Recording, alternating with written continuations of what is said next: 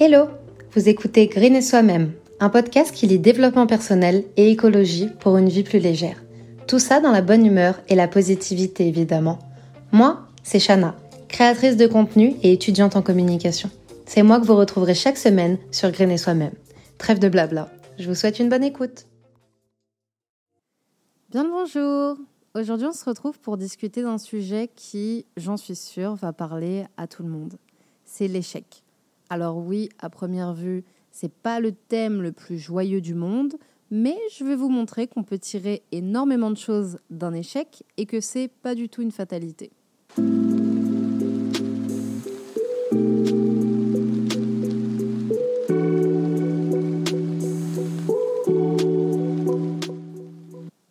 Le problème dans notre société, c'est qu'on nous apprend depuis tout petit d'ailleurs que l'échec c'est l'inverse de la réussite alors que c'est absolument pas comme ça qu'on devrait le voir. On devrait voir l'échec comme un tremplin pour aller chercher une réussite encore plus haut. Moi, je le vois un peu comme un rite de passage pour euh, atteindre un but. Et pour moi, on ne peut pas réussir du premier coup. Ça serait trop simple. Sauf que la vie n'est pas un long fleuve tranquille. Et heureusement, parce que sinon, il n'y a pas de challenge, il n'y a pas d'amélioration.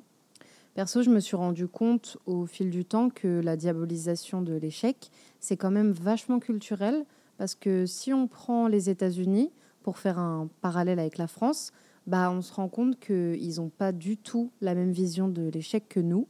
En France, on s'applique vraiment à nous dire que l'échec c'est négatif, qu'on est nul parce qu'on échoue, qu'on est censé apprendre et réussir direct, alors que les États-Unis c'est tout l'inverse.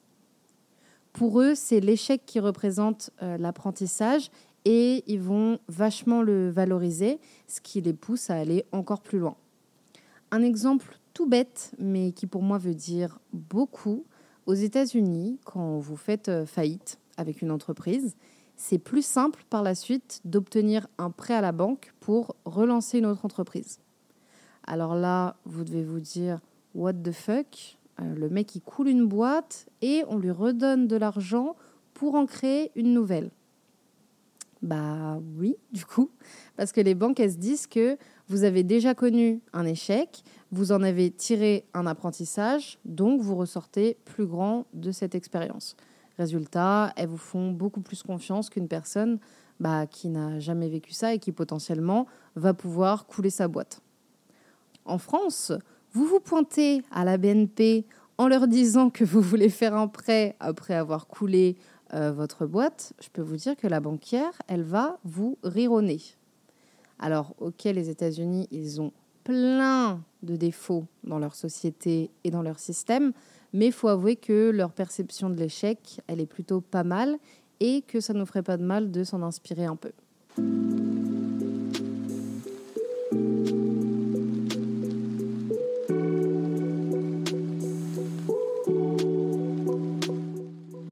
Alors il faut vraiment arrêter d'avoir peur de l'échec parce que ça nous freine.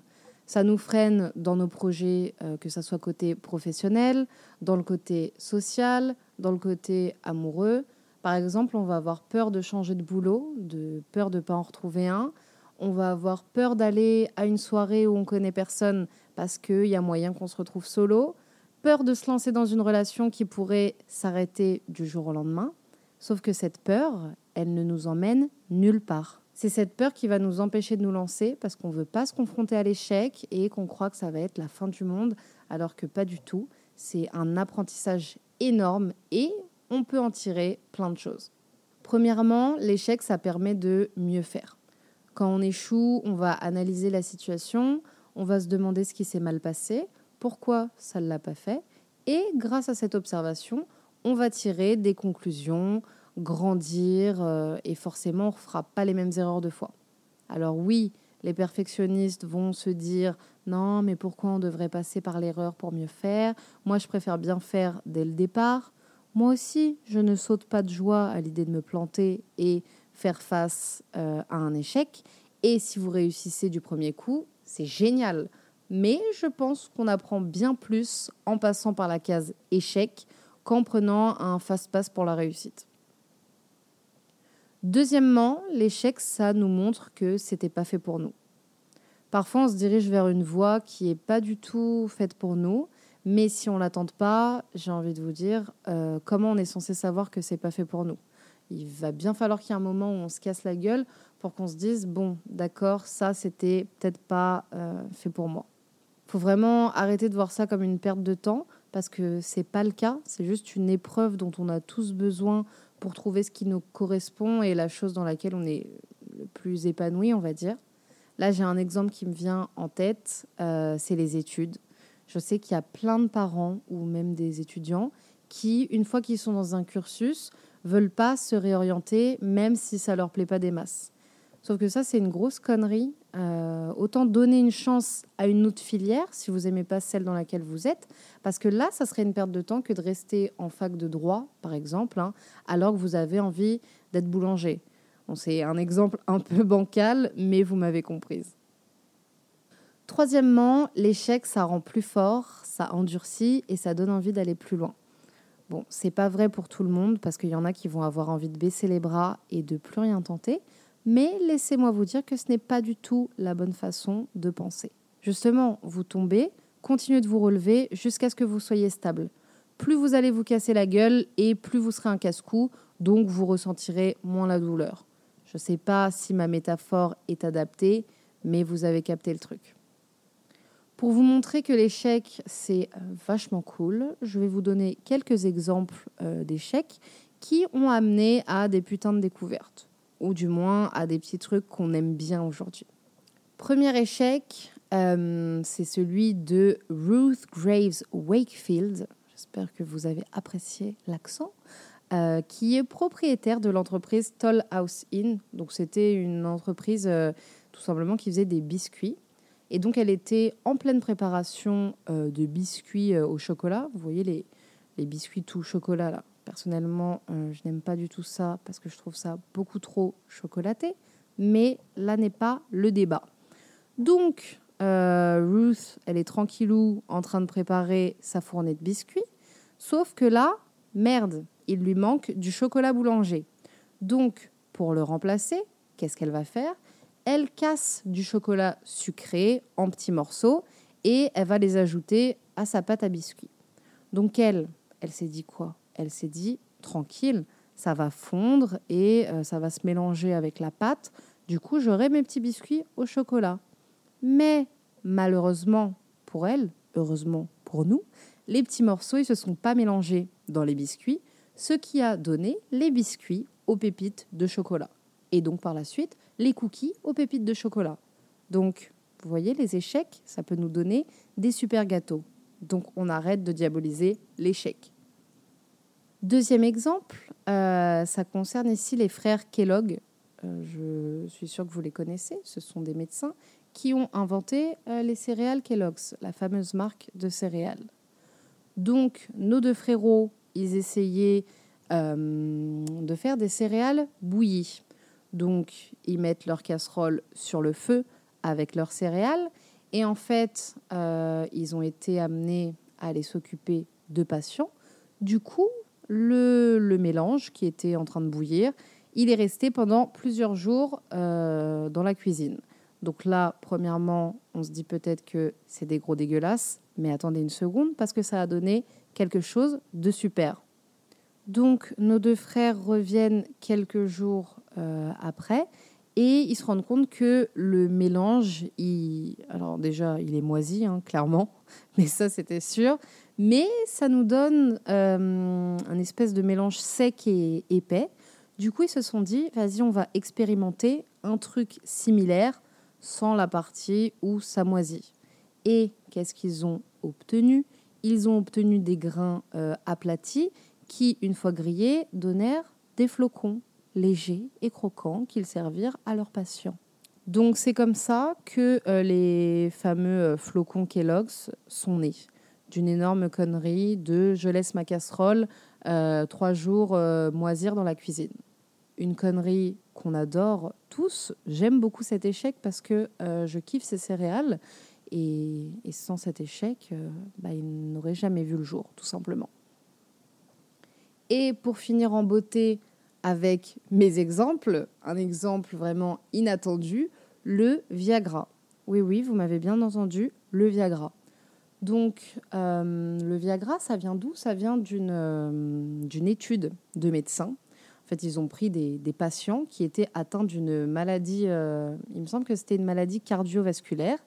Et du coup, pendant un certain laps de temps, ils leur ont donné à tous le même traitement pour voir, bah, pour voir ce qui se passait et s'il y avait moyen de les guérir.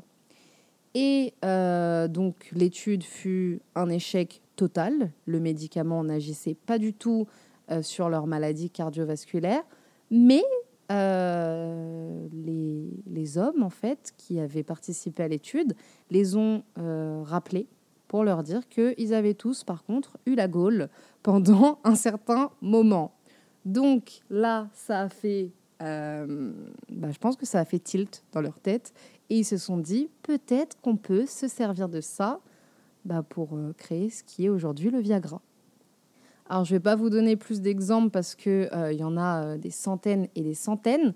Mais par contre, je peux vous parler du podcast La Leçon, qui est en fait un podcast animé par Paulette Grisoni, qui discute avec des personnalités. Donc, il y a des musiciens, il y a des acteurs, il y a des humoristes, il y a des chefs d'entreprise qui cartonnent en ce moment à propos euh, d'un échec et de la leçon qu'elles en ont tirée. Et franchement, je trouve que c'est un super podcast qui nous permet de bah, d'avoir un nouveau regard en fait sur l'échec.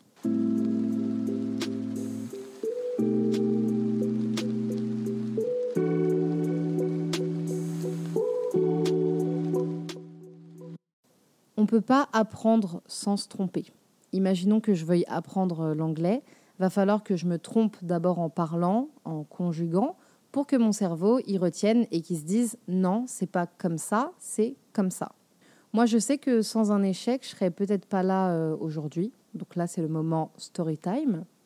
Quand j'ai eu mon bac avec une toute petite moyenne de 10,6, je me suis inscrite sur APB et j'ai rentré euh, mes vœux.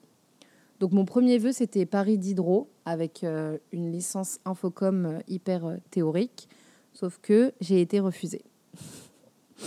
mais pas que de ce choix-là, sinon ça serait pas très grave, mais de tous mes autres choix. Donc au lieu de me dire bon, je fais une année sabbatique, tant pis, et je l'année sabbatique c'est pas du tout un échec ou quoi que ce soit. Enfin c'est c'est génial, c'est juste qu'à ce moment-là de ma vie, j'avais pas envie de faire une année sabbatique. Du coup, je me suis pas laissé le choix. J'ai imprimé mon dossier scolaire, j'ai fait des lettres de motivation et je me suis déplacée dans plusieurs facs et lycées pour des licences ou des BTS. Au final, après une semaine à m'être baladée avec mon petit dossier sous le coude, j'ai été prise dans un lycée de Paris qui de base m'avait refusé sur APB. Allez comprendre. Et euh, si je vous raconte ça, c'est que si j'avais pas été là-bas en BTS, j'aurais pas fait les stages qui m'ont apporté des contacts, J'aurais peut-être jamais eu envie de faire de l'alternance. Je me serais donc peut-être jamais retrouvée dans mon école. J'aurais peut-être jamais rencontré la raison qui m'a donné envie de lancer ce podcast. Donc tout ça pour vous dire que les échecs, ça sert à ça en fait. Si j'ai pas été admise à Paris d'Hydro, c'est parce que c'était pas fait pour moi et qu'il y avait mieux qui m'attendait ailleurs. La preuve. Donc tout ça pour vous dire qu'il faut savoir rebondir et il faut surtout savoir accepter l'échec. Après, je sais que quand on sort d'un échec, on n'a pas forcément envie de s'y remettre tout de suite, de remonter en selle directe. Du coup, voilà mes quelques tips pour se relever d'un échec. Alors, premièrement, euh, pour se relever d'un échec, il faut reconnaître son échec. Parfois, on aime bien rester dans son déni parce qu'on a honte, parce qu'on ne veut pas se l'avouer, parce qu'on ne veut pas y faire face. Mais il faut juste qu'on arrête de diaboliser l'échec, qu'on l'accepte en fait comme une épreuve de la vie, parce que si on ne reconnaît pas son échec, on va pas pouvoir en tirer le positif et se relever. Truc à ne pas faire, c'est remettre en cause sa légitimité. Alors faire face à un échec, ok, mais à zéro moment, ça doit vous faire penser que vous n'êtes pas légitime de faire ce que vous faites. C'est pas parce que vous ratez votre examen que vous devez abandonner vos études parce que vous n'êtes pas légitime. Ça veut peut-être dire que vous étiez tout simplement mal préparé on remet pas non plus en cause son projet. Un peu comme euh, les examens, c'est pas parce que vous échouez que tout votre projet ne tient pas debout. Imaginez que vous organisiez, je euh, je sais pas moi, un événement de musique et que la première édition c'est un échec total. Ça ne veut pas dire que ce projet d'événement c'est de la merde. Il faut simplement trouver les trucs qui n'ont pas marché, comment on peut améliorer le projet, et c'est comme ça qu'au final, vous arriverez à un projet de malade mental. Ce qu'on peut remettre euh, en cause, par contre, ce sont nos intentions. Pourquoi on faisait ça? Est-ce qu'on le fait vraiment pour les bonnes raisons? Parce que cet échec, c'est peut-être pour nous faire comprendre que c'est pas pour nous ce projet et qu'on se voile un petit peu la face. Je reprends l'exemple du festival. Si vous le faites que pour l'argent, mais qu'au fond, vous en avez rien à faire, bah, il y a bien plus de chances que ça soit un échec parce que vous y mettrez pas autant de cœur et d'énergie qu'un projet qui vous tient sincèrement à cœur. Ce qu'on peut remettre en cause aussi, c'est nos façons de faire.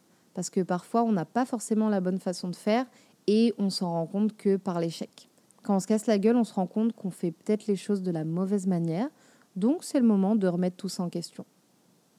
On peut remettre en cause aussi nos compétences. Qui sait, ça se trouve que vous n'êtes pas assez calé sur le sujet et du coup vous échouez parce que vous avez simplement pas les compétences. Mais ça, c'est absolument pas grave. Il y a juste à faire en sorte de s'améliorer, de, je sais pas, faire des, des, des formations, de demander de l'aide et de recommencer. Et enfin, dernier tip, c'est de se recentrer sur soi. Comme toute bonne remontada, on se recentre sur soi-même, on prend soin de soi, on se prépare pour le comeback et on se relance dans une nouvelle aventure. Alors je vous dis pas que derrière l'échec, il y a direct le succès, pas du tout. C'est plein de petits échecs qui vous aideront à grandir et à atteindre votre objectif final. Et qui sait, peut-être que euh, vos échecs vont vous faire changer d'objectif final. Et voilà, on arrive déjà à la fin de cet épisode. S'il vous a plu, vous pouvez laisser un avis. N'hésitez pas à me dire ce que je pourrais améliorer ou ce que vous aimeriez entendre la prochaine fois. Pour ne pas louper les nouveaux épisodes, n'oubliez pas de vous abonner sur votre plateforme d'écoute. Vous pouvez aussi me rejoindre sur le Instagram de Green et Soi-même que vous retrouverez dans la description. À la semaine prochaine!